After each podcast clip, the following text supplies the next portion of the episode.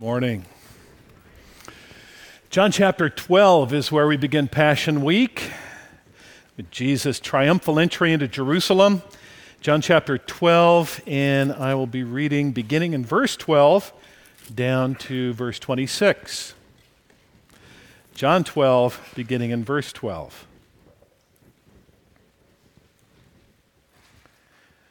The next day, the large crowd that had come to the feast heard that Jesus was coming to Jerusalem. So they took branches of palm trees and went out to meet him, crying, Hosanna!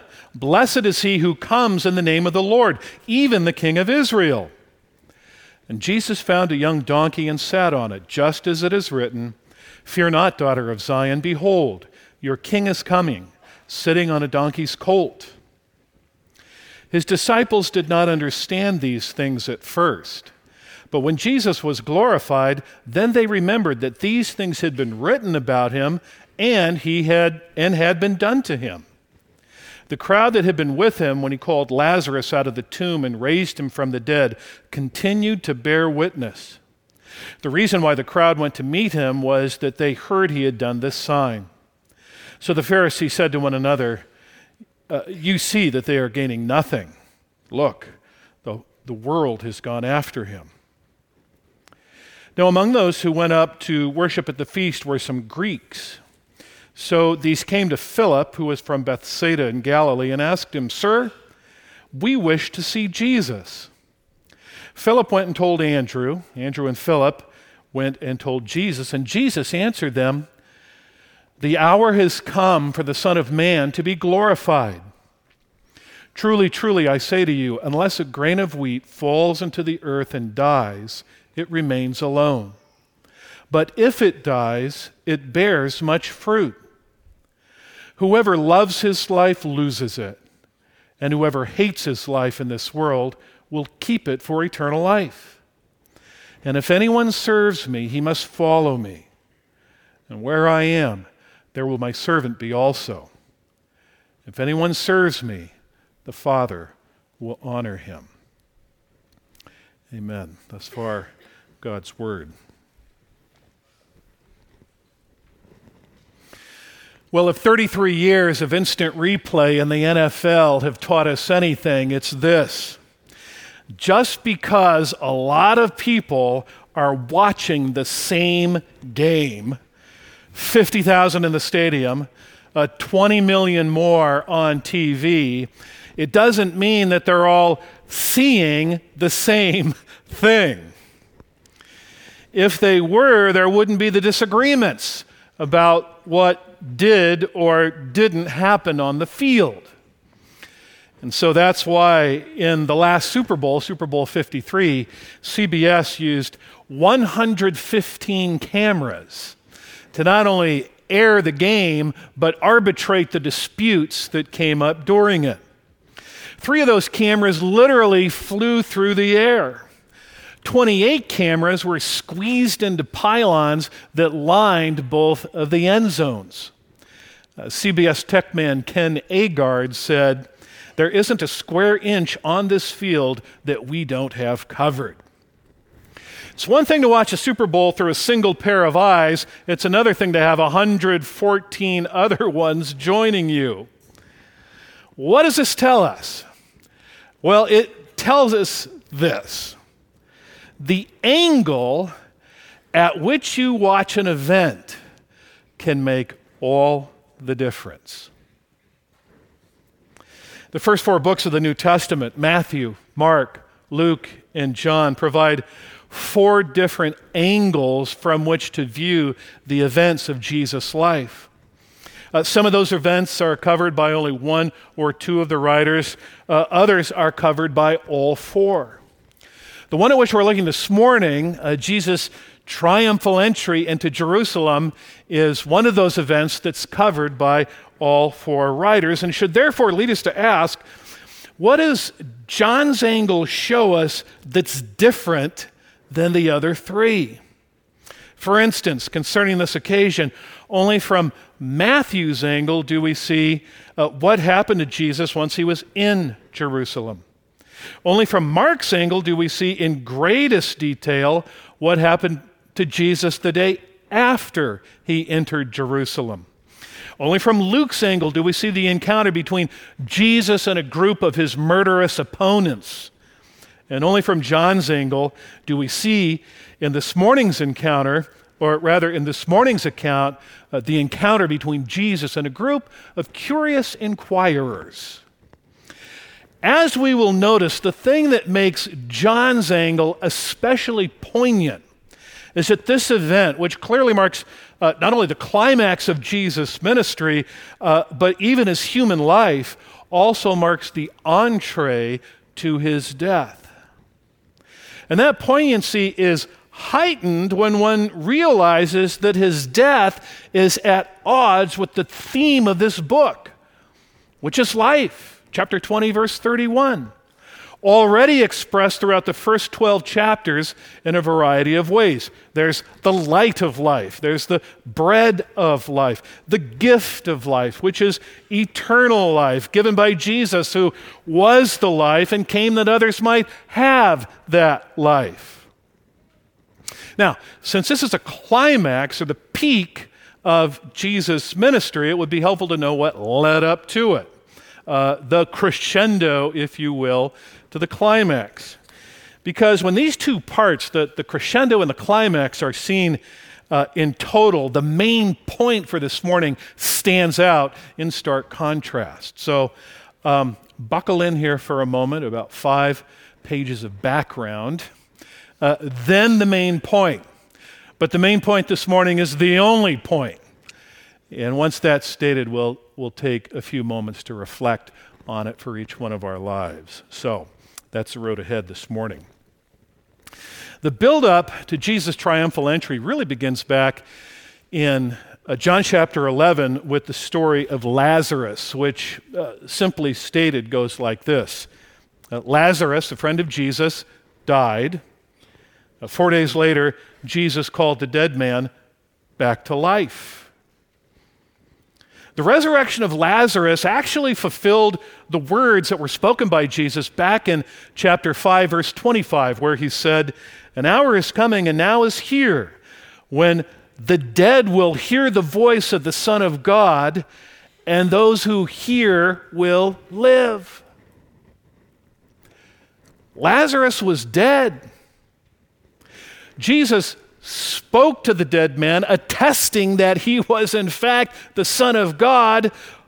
Lazarus, though dead, heard him and walked out of the grave. Well, as you can imagine, news of this event traveled fast, and the momentum of it quickly built. And since Jesus would be in Jerusalem for the Passover feast, um, uh, the people planning to attend it, attend it knew that they could get their eyes on him as well as this one whom he had raised from the dead. So when they arrived, or as they arrived, there was this, this confluence of crowds. Crowds coming into Jerusalem from the countryside, from nearby, crowds coming out of Jerusalem, uh, uh, containing those who had already arrived for the Passover. And swirling within this mass of humanity were a variety of forces, such as Jesus' political supporters, uh, Jews who had longed for their capital to be liberated from the Romans. Uh, who in chapter 6, verse 15, had tried to make Jesus their king only to have him escape in the process. Political supporters who, as Jesus approached the city, began to wave palm branches. Palm branches uh, were a symbol of national pride, a symbol of victory, and, and were imprinted on coins commemorating the Jewish revolt of 100 years earlier against the Seleucid Empire and their Greek influences. Political supporters who, as they came to meet Jesus, continuously cried out the words of Psalm 118 26 Hosanna! Blessed is he who comes in the name of the Lord. Which were the very same words that they showered on Judas Maccabeus, who led the revolt a hundred years earlier, but to which the present day crowd added, Blessed is he who comes, even the King of Israel. So there was the force of political supporters uh, uh, swirling amidst these converging masses. There was also the force of Jesus' political opponents, uh, whom he'd been avoiding as early as chapter 4, uh, who relentlessly persecuted him and attempted to arrest him. We see that in chapters 7 and 10 and 11, as well as kill him. We see that in chapters 5 and 7 and 8 and 10. Opponents who felt so deeply threatened by Jesus and, and, his popularity that they said if we let him go on like this, then everyone's going to believe in him, and the Romans are going to come and they're going to take away both our place and our nation chapter 11, verses 47 through 48. So Jesus' opponents begin to incite fear among those who might support him. And they decided to kill Lazarus too, since because of his resurrection, many Jews were believing in Jesus, chapter 12, verses 10 and 11. So it's no wonder that in the midst of this growing excitement over Jesus' arrival, these uh, presumably exasperated uh, and enraged leaders said to one another, Look, the world has gone after him. So there, there was a clash of, of Jesus' supporters and his opponents as he arrived in Jerusalem that was further intensified by the force of the event the Passover feast. Uh, uh, on the one hand, the size of the event, the sheer size of the event, further uh, energized the situation. The Jerusalem of Jesus' day could hold about 150,000 persons inside of its walls. But according to the first century historian Josephus, uh, the annual Passover feast drew just south of about 3 million people. So that, that's a crowd similar in size to uh, the ones who gathered in London to witness Queen Elizabeth's coronation back in 1953, who gathered in Boston for the Red Sox World Series parade, first one in over 80 years back in 2004, uh, who gathered in Rome uh, to witness John Paul II's funeral back in 2005. So it is a, a mass of humanity. So the, the, the size of the event energized things. But on the other hand, Jesus' endorsement of the crowd energized things as well. What do I mean by that? Well, remember in chapter 6, verse 15, Jesus had resisted the political overtures of the Jewish people, but here he's no longer resisting them, but rather accepting them.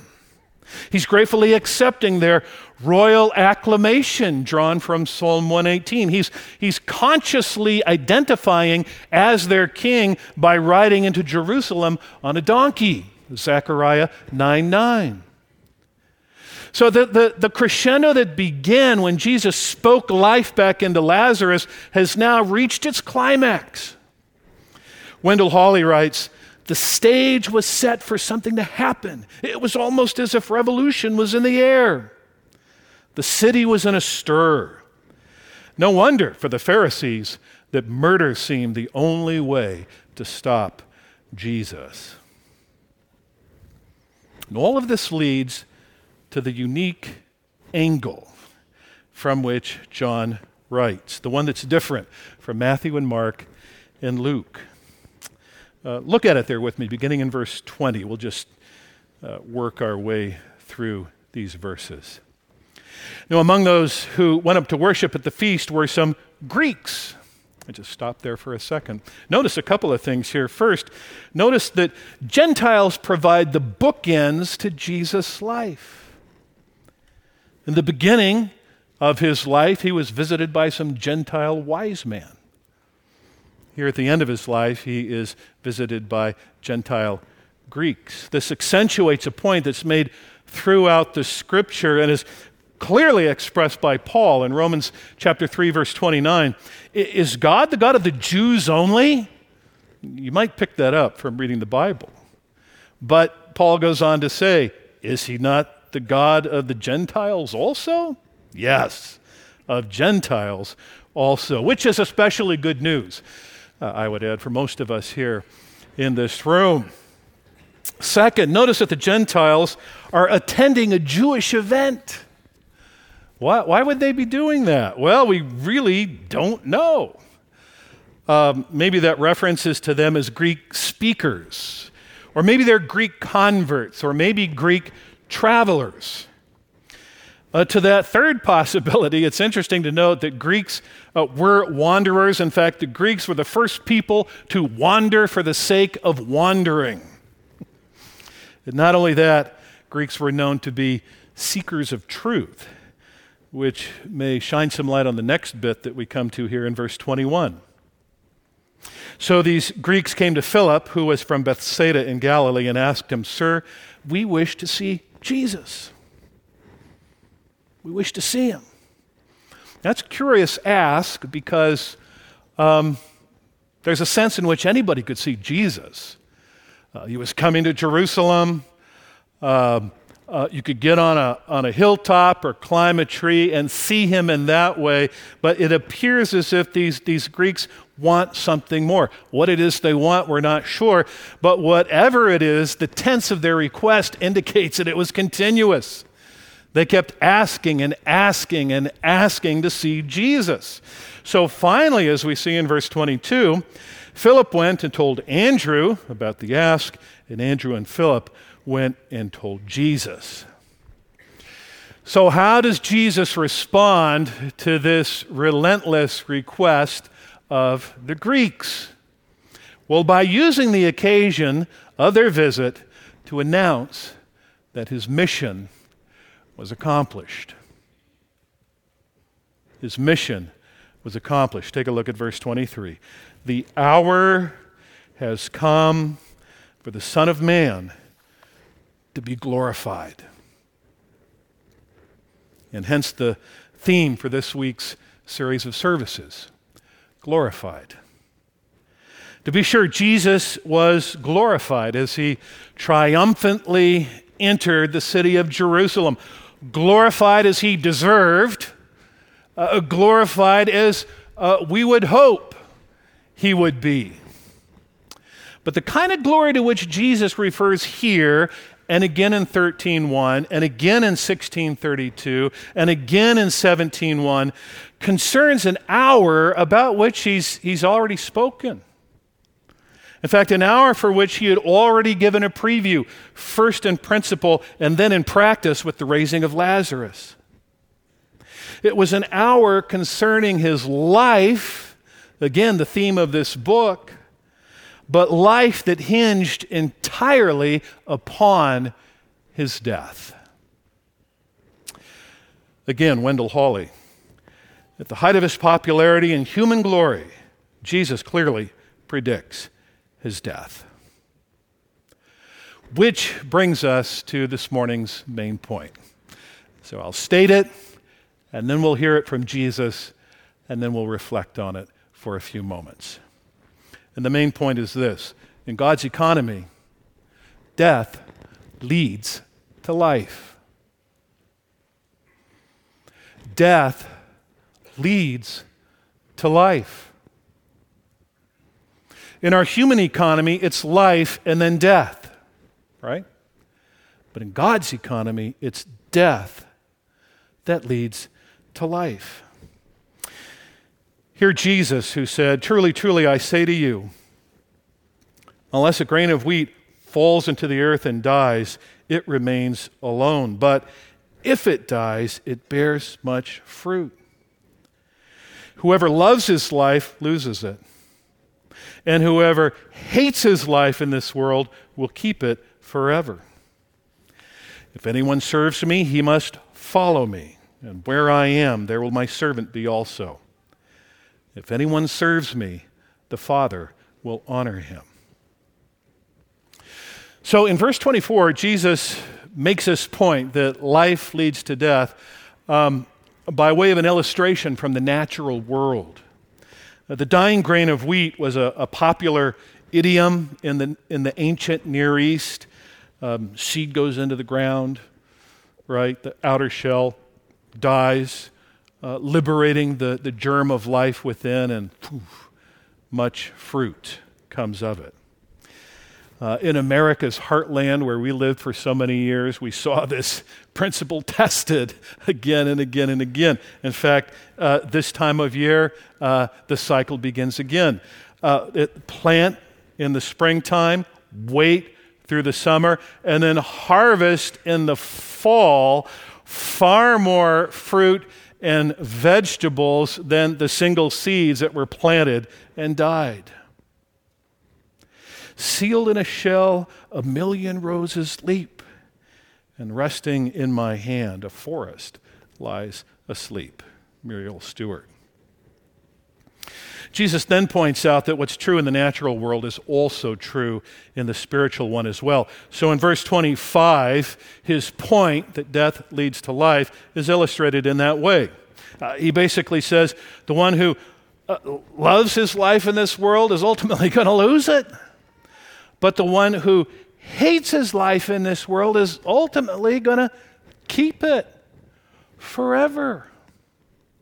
Of course, Jesus exemplified this principle by way of his own death and resurrection.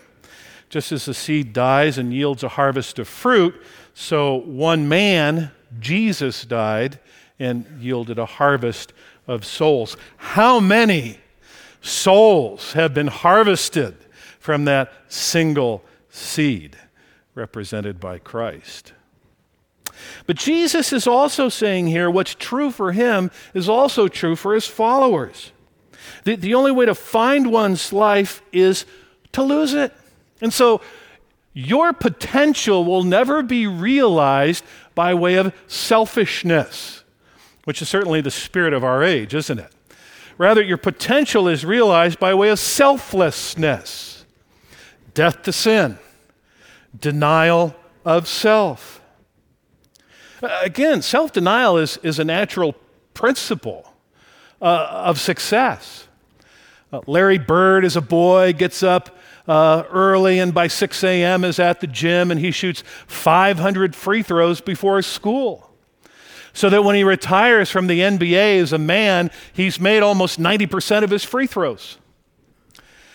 Michael Phelps, the swimmer, denied himself over the course of five years, practicing every single day in the pool on his birthday, on Christmas, on New Year's, on every other holiday. Five straight years. Of course, by the time he retired from the pool, he had 23 Olympic gold medals. So it's a natural principle. Self denial can lead to self glory, though fading. But here it's spiritual complement. Self denial can also lead to God's enduring glory. And on this, the Bible is clear the first shall be last. Uh, strength is perfected in weakness. Uh, humility comes uh, uh or leads to exaltation. The poor are rich. And so, a person whose priorities are in keeping with verse 25 and so loves God can appear to hate the world, causing others to speak against him. 1 Peter 2:12 slander and revile him. 1 Peter 3:16 and wonder why he doesn't join them in their unrestrained living. 1 Peter 4 3 through 5 now, in verse 26, Jesus further elaborates on this point that death leads to life by stating its implications for his followers. He's been speaking to a group. Now he's bearing down on each one in that group. And in that way, speaks to each one of us here this morning. If anyone serves me, Jesus says, anyone, he must follow me. And we know that that way leads to and through the cross. This is why to follow Jesus, we must also hear his words If anyone would come after me, let him deny himself, take up his cross, and follow me. Matthew 16 24. For some, that will lead to physical death, like it did for 18th century missionary to the Native Americans, David Brainerd, or the 19th century missionary to India and Persia, Henry Martyn, or 20th century missionaries to China, Betty and John Stam, or 20th century missionaries to the uh, people in Ecuador, who I believe are probably classmates of Wally Robbins, Jim Elliot, Ed McCully, Nate Saint, Peter Fleming, Roger Youderian. Wally saw them in life. They all died for the sake of Christ. For others, that will lead to the loss of those close to them. William Carey, missionary to India, witnessed the death of three of his children and his wife's loss of sanity. Adoniram Judson, who went to Burma over the course of his ministry there, witnessed the death of two of his wives. Still, for others, that will lead to a loss of freedom. Like the recently imprisoned Chu Yu Ming, pastor of an evangelical church in China, who just a few days ago, some of you may have uh, seen this, uh, said this concerning his recent appearance in court. He said, The valley of the shadow of death leads to spiritual heights. Or the recently freed Andrew Brunson, the pastor of an evangelical church in Turkey, who uh, also last week said concerning his recently completed two years in jail, the Lord was accomplishing more in my imprisonment than in my being free.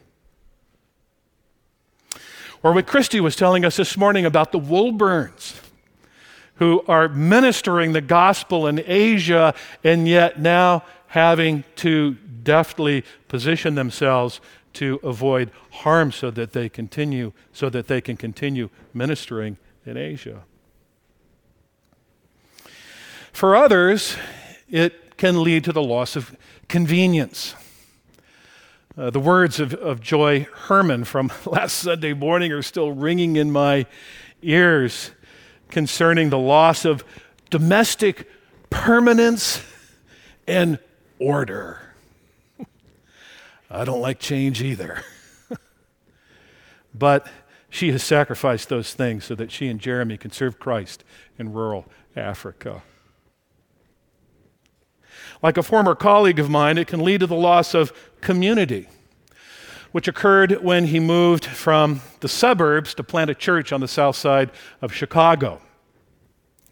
I can remember in the early days, he, he would phone me from time to time and just talk.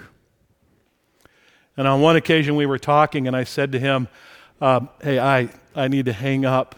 And he said, Don't hang up. I'm so lonely. For others, like George Mueller, can lead to the loss of comfort. Mueller was asked, What's the secret of your life? To which he replied, There was a day that I died. Died to George Mueller. His opinions, preferences, tastes, and will. Died to the world, its approval or censure. Died to the approval or blame, even of brethren or friends. And by dying to himself, Mueller was then able to care for over 10,000 orphans over the course of his life. And he started 117 schools that provided a Christian education for 120,000 students. Margaret and Ken Taylor are others who followed Jesus at the expense of comfort. The, the Taylors raised 10 children. 10 children in a modest house on a single salesman's salary. And, and as those children were growing up, uh, Ken paraphrased for them the hard to understand uh, parts of the King James Version of the Bible. Uh, he pulled all those together. He called it the Living Bible. He tried to get it published. No one would publish it, so he published it himself. The Living Bible became a bestseller through the early 1970s. It was the best selling book in America in 1972 and 1973. By its 25th year, the Living Bible had sold 40 million copies, making it one of the best selling books of all time. Now, the Living Bible success should have made Ken and Margaret millionaires multiple times over, but it didn't. Because Ken and Margaret committed to put all of the proceeds from the Living Bible into a trust by which a hundred other different translations of it were rendered. The Living Bible had such a huge impact on George Bush 43 that he mailed a handwritten invitation to Ken and Margaret to come to his uh, first inauguration. Instead of clearing their calendar, the Taylors wrote back with their regrets, stating that they needed to keep a commitment to speak to a group of collegians for which I was responsible that were spending a weekend at Dixon Valley Camp. Ken and Margaret Taylor understood what it means to die to the world its riches and its status. But, brothers and sisters, they also understood the reward that accompanies it the source of which is found there in the balance of verse 26. Where I am, Jesus said, there will my servant be also. It's a good place to be. And if anyone serves me, the Father will honor him. To be sure, death leads to life. So, as we begin Passion Week 2019, I want to encourage you to thoughtfully reflect on the two halves of the passage at which we've looked this morning. The, the first half is in verses 12 through 17. It's about glorification that comes by way of exaltation. Uh, that, that's where we'd like to be. That's where I'd like to be. That's where I'd like to stay. But the second half, verses 18 through 26, is about glorification that comes by way of humiliation. And that happens when we follow Jesus, even to death, which is the only way that leads to life, and that forevermore. Exaltation, humiliation. Charles Ross Weede summed up that choice in a well traveled poem that he entitled Jesus and Alexander. Jesus and Alexander died at 33. One died in Babylon and one on Calvary. One gained all for self, and one himself he gave. One conquered every throne, the other every grave. The one made himself God, the God made himself less. The one lived but to blast, the other but to bless. When died the Greek, forever fell his throne of swords. But Jesus died to live, forever Lord of lords. Jesus and Alexander died at 33. The Greek made all men slaves, the Jew made all men free. One built a throne on blood, the other built on love. The one was born of earth, the other from above. One won all this earth to lose all earth and heaven. The other gave up all, that all to him be given. The Greek forever died, the Jew forever lives. He loses all who gets, and wins all things who gives. Amen. Let's pray.